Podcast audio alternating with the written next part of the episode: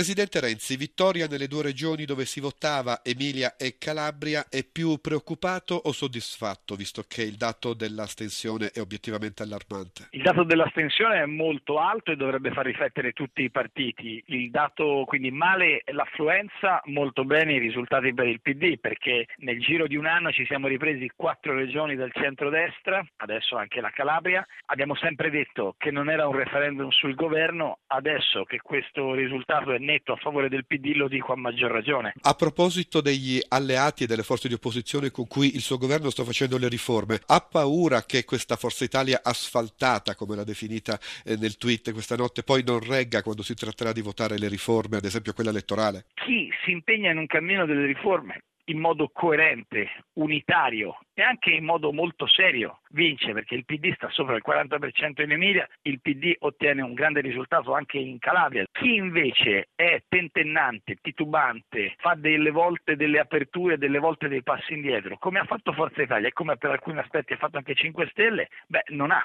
un grandissimo risultato. Per cui se io fossi Forza Italia o 5 Stelle farei un ragionamento sul fatto che il percorso delle riforme può pagare anche in termini elettorali, ma indipendentemente dalle elezioni dà un segnale di crescita e di fiducia al Paese. Allora io non sono preoccupato del fatto che adesso qualcuno si tiri indietro sulle riforme e comunque quello che deve essere chiaro è che se anche qualcuno si tira indietro noi andiamo avanti perché cambiare questo Paese è una priorità assoluta. Con la collaborazione di Emiliano Trocini, Gavino Moretti, GR1.